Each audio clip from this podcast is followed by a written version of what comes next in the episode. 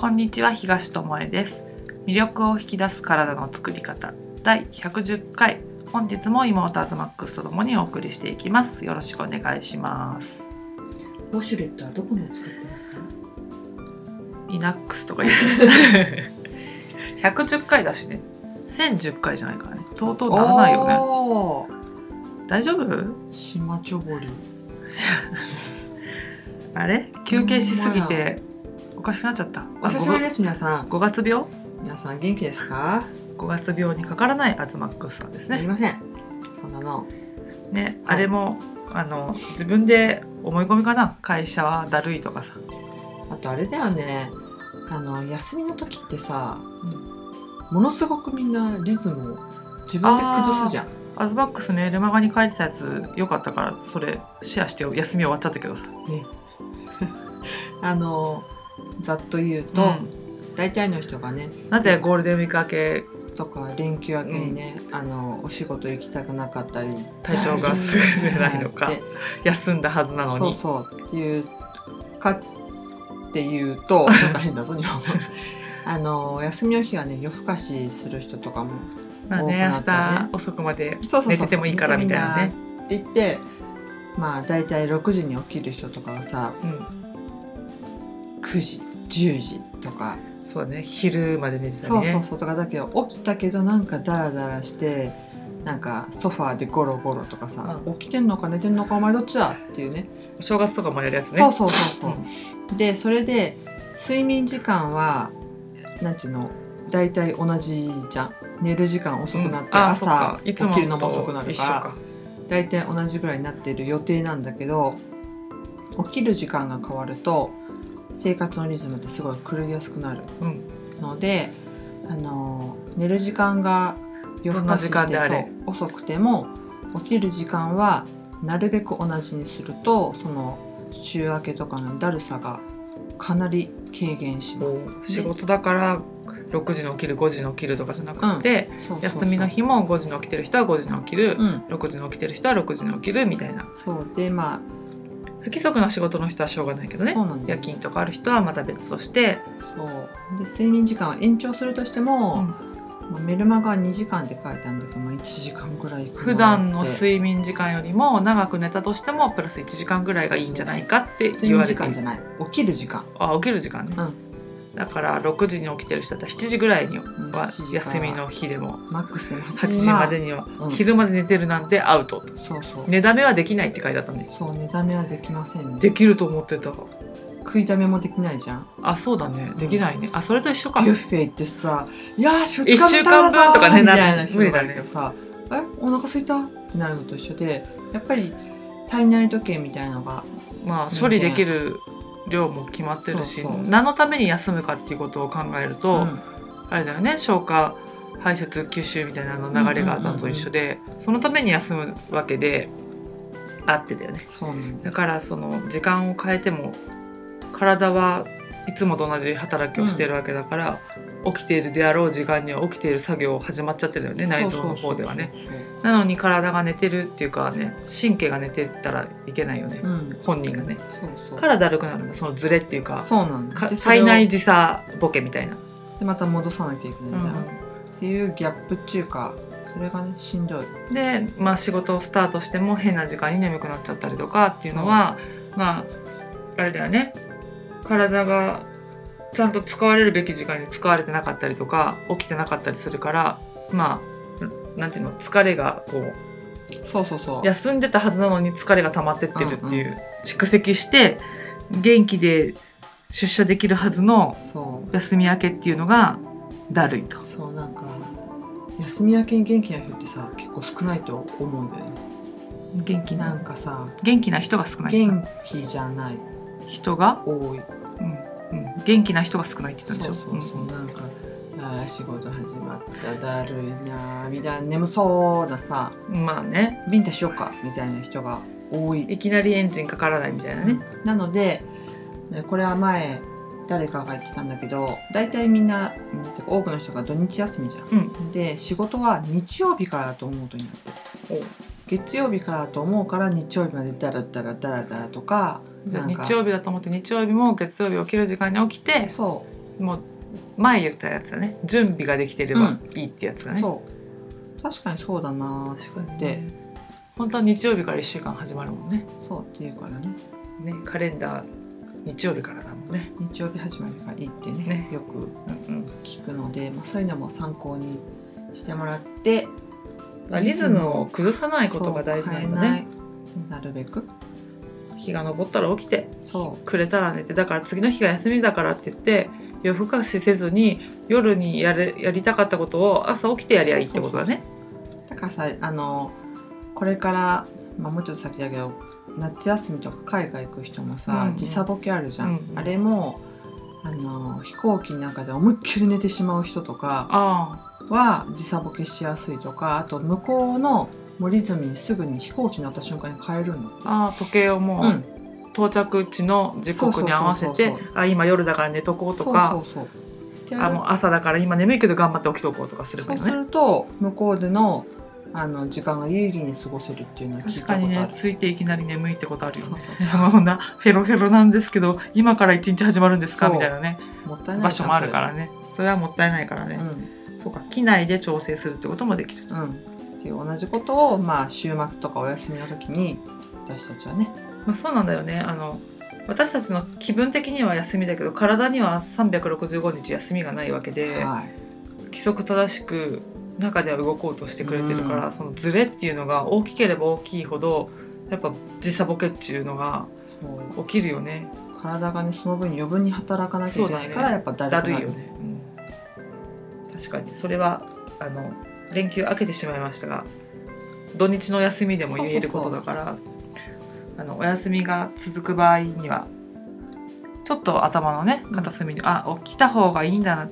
結局さ目は一回覚めるじゃん、大概ね、うん、あのいつもの時間に。そうそうそう。だからそこであ休みだからっていういつもししたいけどできないことをしようっていう気持ちもわかるけど、めちゃめちゃわかるけどね。まあそれはプラス1時間ぐらいで許される。あとはね必ず目覚ましをかけることはねそういう、もう一回寝ようとか昼寝もそうなんだけど。プラス30分とかして、なったら次は起きるそう昼寝だってなぜ疲れるかって言ったらだらだらっと寝てしまうからであ決めた1時間とかを1時間半とか。結構昼寝するね。だって休みの日とかだったらさ。あ普通の日のまあ仮眠とかだったら20分とかそうそうそう。15分とかタイマーかけて、それぐらいでいいっていうじゃん昼寝って。うん、20分ぐらいがいいっていうのかな。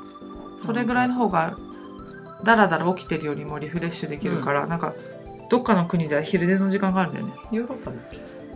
忘れた。ね。うんでもインドとかもじゃなかった？学校でさお昼寝の時間がある学校。日本だったかな？日本じゃないんじゃん日本にどっかの学校であった気がする。お昼寝の時間みたいな。それいいなと思ったね。そうすると午後の授業がうん。なんかみんなシャキッとしてんだって、うんうん。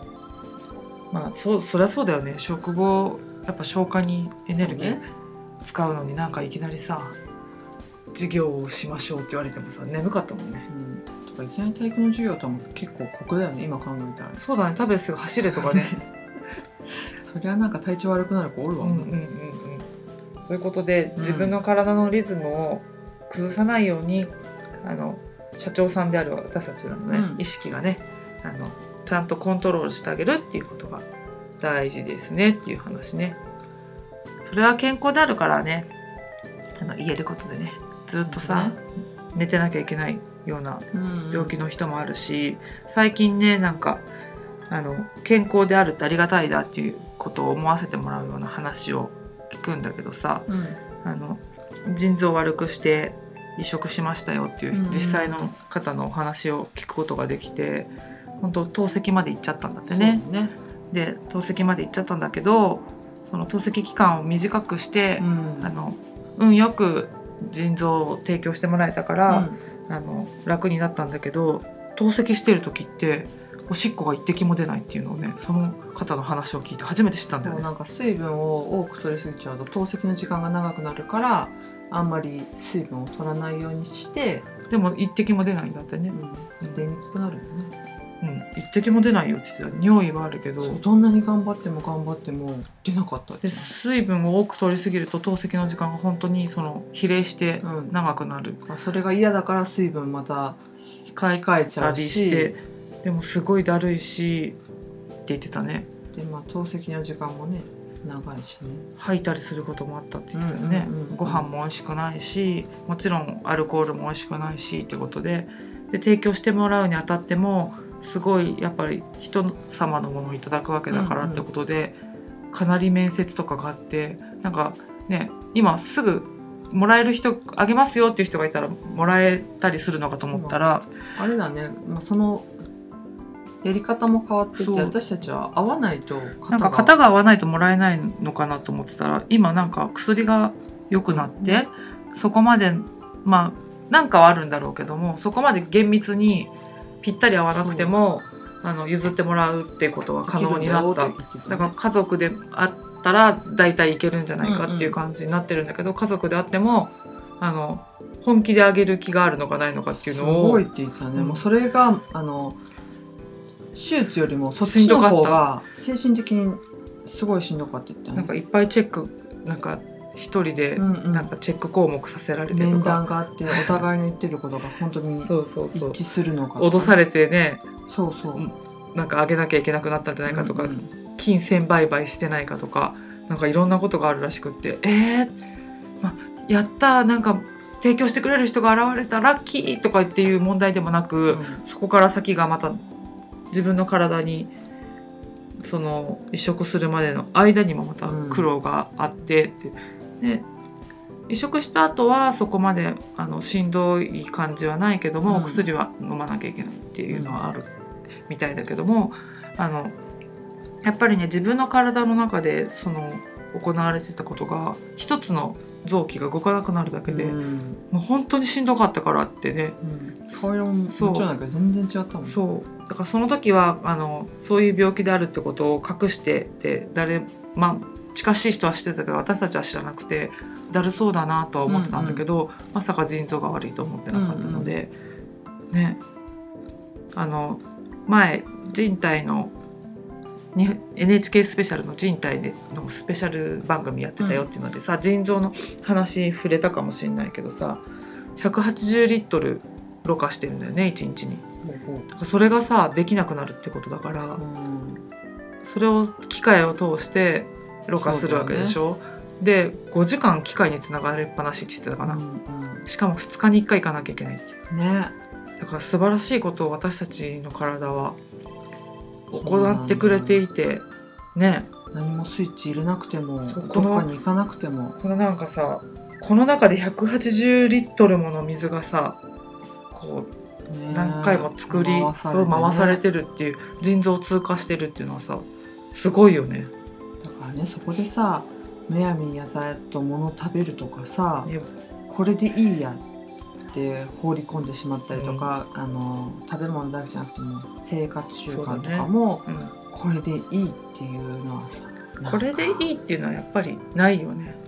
ねこれがいい。これがいい。これをしたい。これが食べたい、これで私の体を作りたいっていうふうに思って食べていけたら一食でも多くそういう気持ちで食べていけたらいいなって。ねこの前やったけど本当に食についての選択をうん。1日に何回してると思いますかっていうのでさはい。あれだよね。14.4回とか言ってうん。答えたけど、あの226.7回平均で、うん。で実際にカウンター持ってほんそれぐらいやってるのかってやったらやっぱり200回を超えてきて、でその前回の話ではしなかったけどもじゃあ食積極的に食べるって意識があるやつだけをカウントしてくださいって言った場合でもうん。59回もあったので。なるほど、うん、食べることに対する誰と食べるとかじゃなくて、うんうん。食べるものに対することに対してでも59回もあったってことが全然やっぱ意識できていない中でも、まあ一家があるってことはね。ね。本当土下座しなさい、自分の体にね。うん。だから病気になってからあのあの時ああしとけばっていうのはもう時は戻せないからね。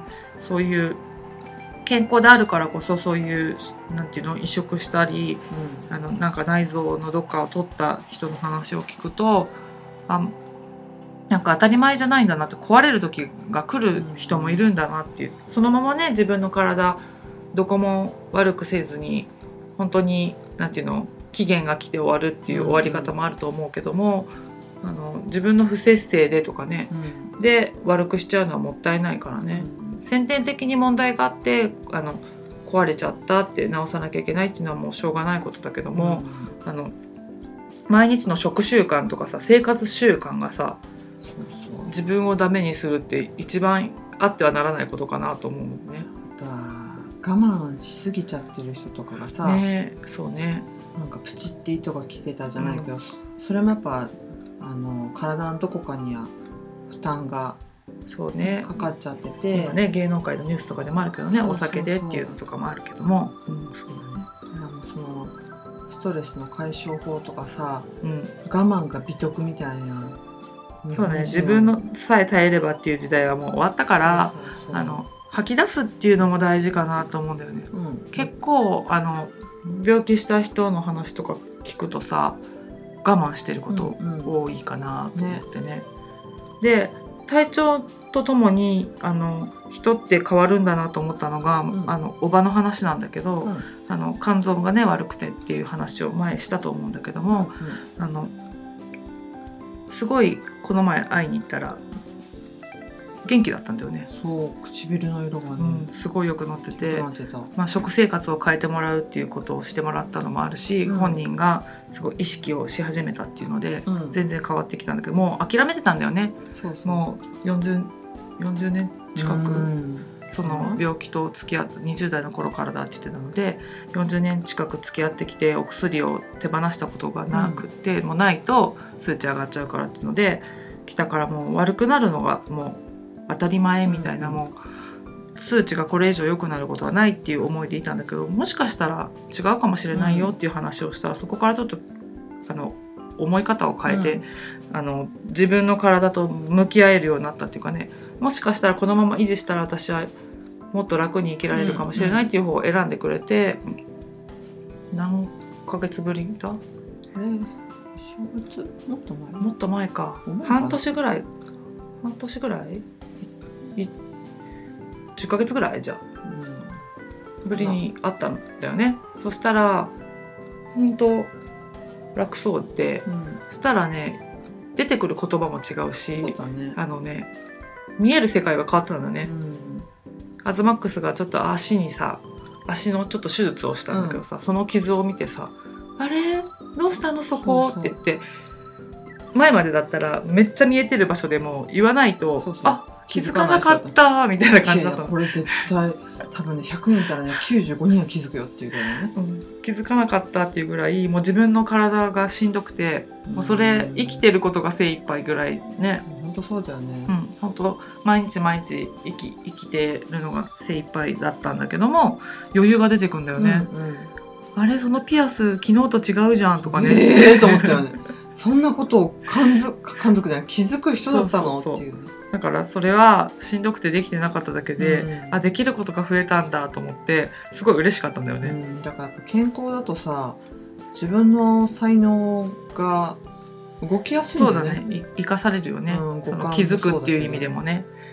だからあの言う言葉も違ってね前まではなんかしんどくてあ病院行って数値測って、数値が高かったらどうしようと思って言ってたんだけどその数値がね思ってたほどうん。うん高くなかった時にあ私は前より良くなったんだと思えたっていう言葉が出てきたりね、うん。しんどいと思ってたよりも数値が上がってないってことは数値が上がってないのにしんどいって感じられるようになったんだと思ったっていうことを自分の口で言ってたから、うん。すごいねと思って、ね。うん、あとはそんだけしんどい人だったから動くこともみんながしろしろって、まあしろって言われるから嫌なんだとは思うんだけど、少しはした方がいいよって言ってね。それすらも気が向かなかった人がなんかここをこうしたいんだけどとか何やったらいいとか言ってね。一応ヨガやってるからね。教えてとか言って聞かれてたよね。ちょちょって教えたらあなんか違うとかね。違い違いを感じることができたみたいなね。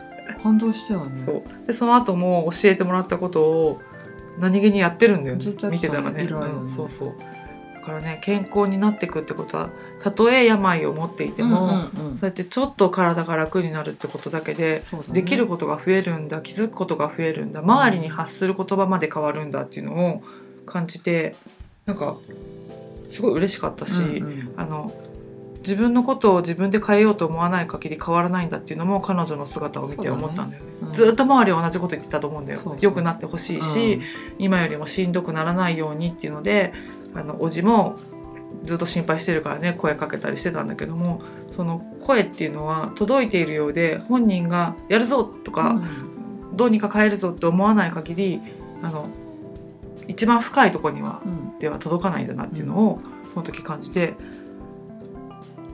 良い傾向になっていくと人はやっぱり言葉も変わるし、行動も変わるしだから体が変わるんだなと思った。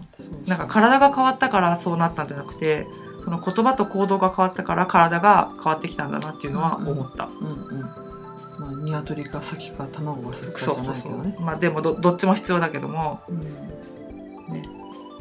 はだから健康体である私たちでは気づけないことをそうやって周りの人が見せてくれたり教えてくれたりするので、うん。まあ、そういうこともここで触れていけたらいいかなと思って今日はね。いそう。だから本当さあの周りの人が何かね病気とかになった時でもそうだけど、うん。あかわいそうっていうんじゃなくて やっぱ何らかのさ気づきだったりメッセージがあって、うん。多分目の前に現れる。触れるとか耳に入ってくるじゃん。本当に必要なかったら多分入ってこないと思うからあの自分のね生活を。それに怯えるんじゃなくて「えあの病気に私もなるのかしら」とかそういうそうだね。家族でそういう傾向が多いとさ、うん。怯える人もいると思うけど家系的に多い病気だったりするとね、うん、そうじゃなくってだったらその人たちと同じことしてたらダメだなとかさ。そうだね。同じ食生活をしてたならあその食生活がこうなるんだなとかもしかねあの働き方が似てるんだったらあその働き方で突然パターンっていったんだなと思ったら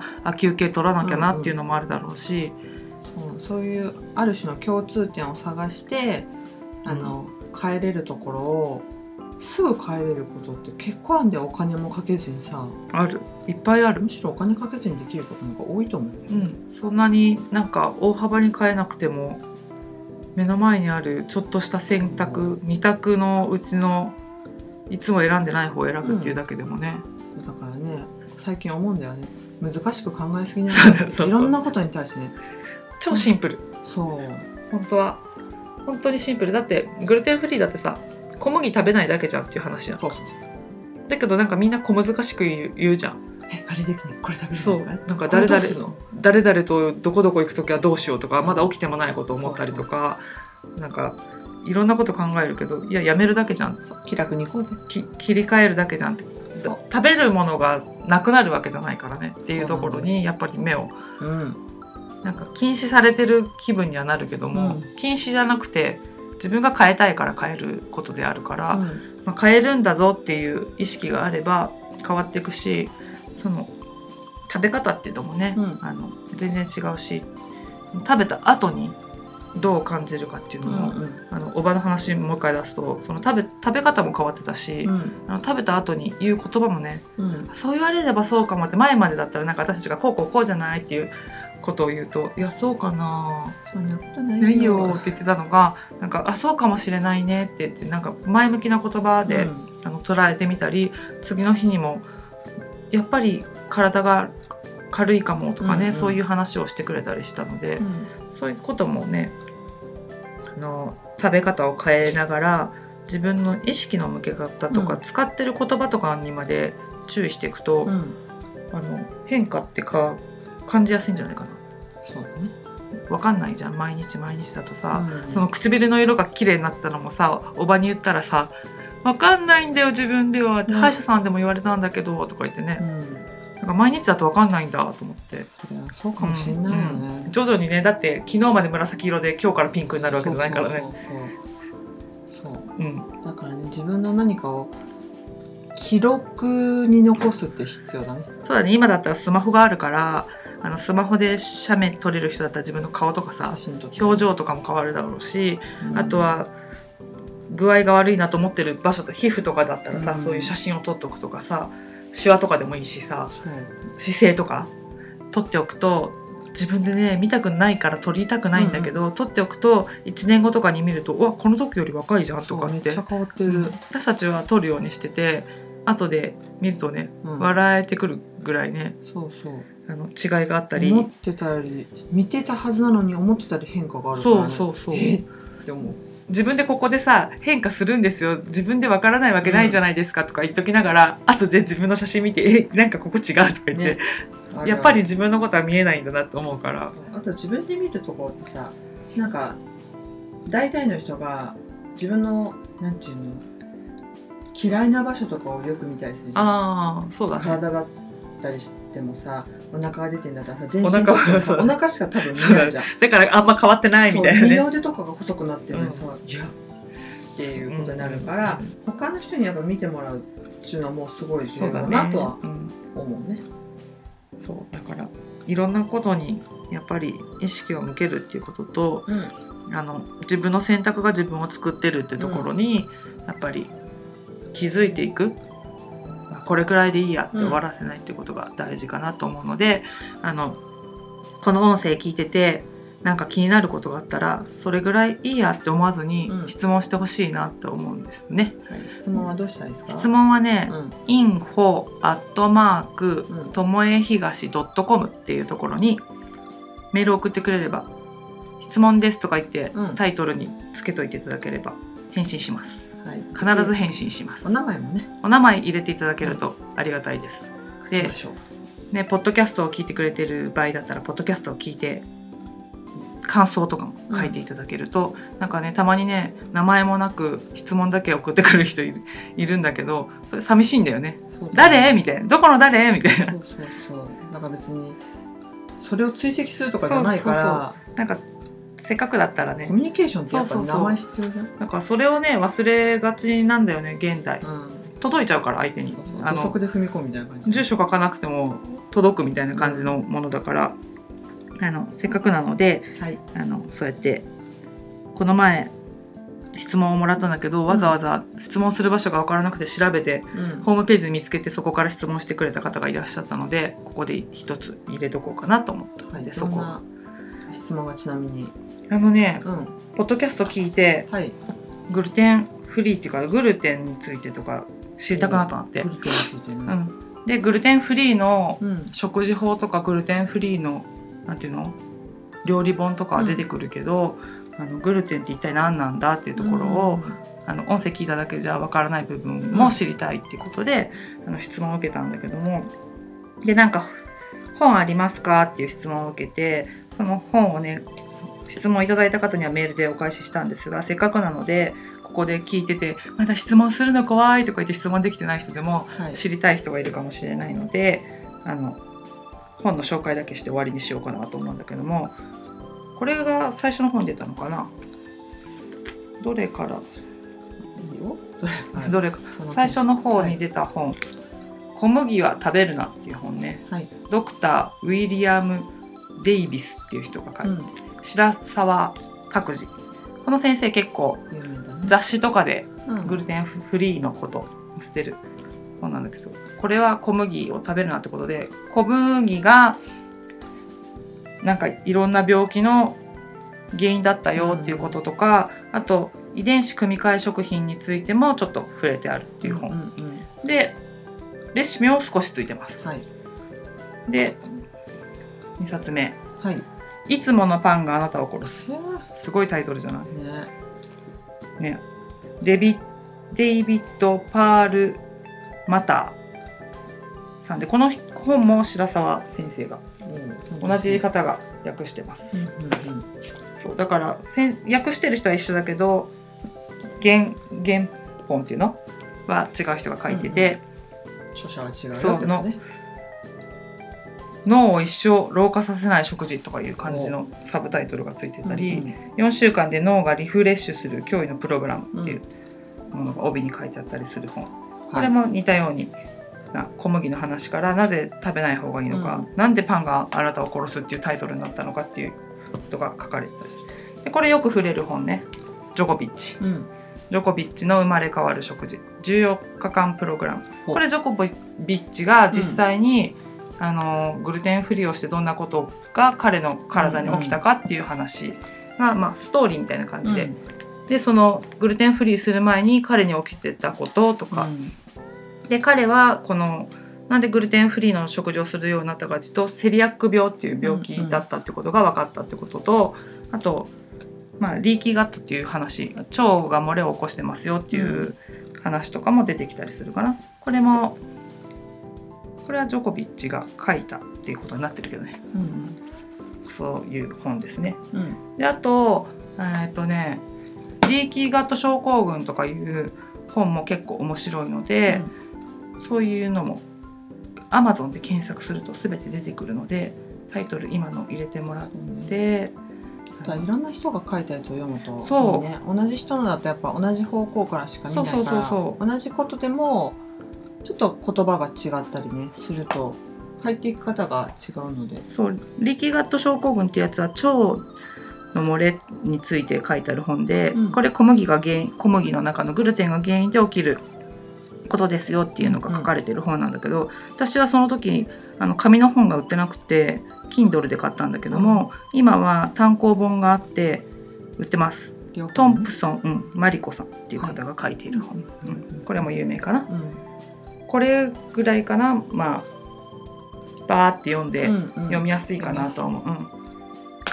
あのレシピ本はまた別にレシピ本としてねいっぱい出てるので、今すごいあるよね、すごいあるね。うん、だから本屋さん行けば健康コーナーみたいなところとか、あとパンパンのコーナーで小麦を使ってないとか、お菓子のコーナーかうん。とかでも売ってるのであの料理に興味がある人はそういう本を。でも、なぜ食べない方がいいのかっていうことを知りたい場合はこちらの本を結構分厚くてあの読むの大変だけど読み出すと、まあうん。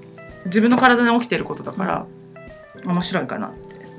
さらに踏み込みたい人の文献みたいななんかちょっと難しいのになっちゃうそうそうあのねそう。英語の論文読むしかなくなっちゃうので私英語できないから読めないし。できるわよ。できるかしら 怪しすぎる。でもう英語できる人は本当にね論文を探した方が当方がいいよね。こういう本の後ろについてる参考文献のところに論文とかが載ってるのでそ,、うんうんっちを当たった方がもっと詳しく調べられるかなとは思いますね。情報がどんどん更新されるのそう。でその今ねお姉ちゃんが読み上げた本の内容も、うん、まあ、これが今年出た本じゃないからね。そうだね。ジョコビッチの本なんて3年ぐらい前の本だし、なのでうん。また自分でなんかこれ新しいんじゃないと思ってそうそう。読んでもらうと前昔出てた本と読み比べるのもね結構面そう白い。読み比べるのも面白いね。うんうんうんそうそうあともう一個はい。これも面白そうだったので言っとくわ面白そう面白かった。これはねそっちの方、レシピ本の方しか読んでないのでうんあの今紹介する本は内容を読んでないんだけど2週間で変わ体が変わるグルテンフリー健康法っていうのでうんこれね溝口徹っていうね、うん。先生が書いてる本。あのお医者さんが書いてる。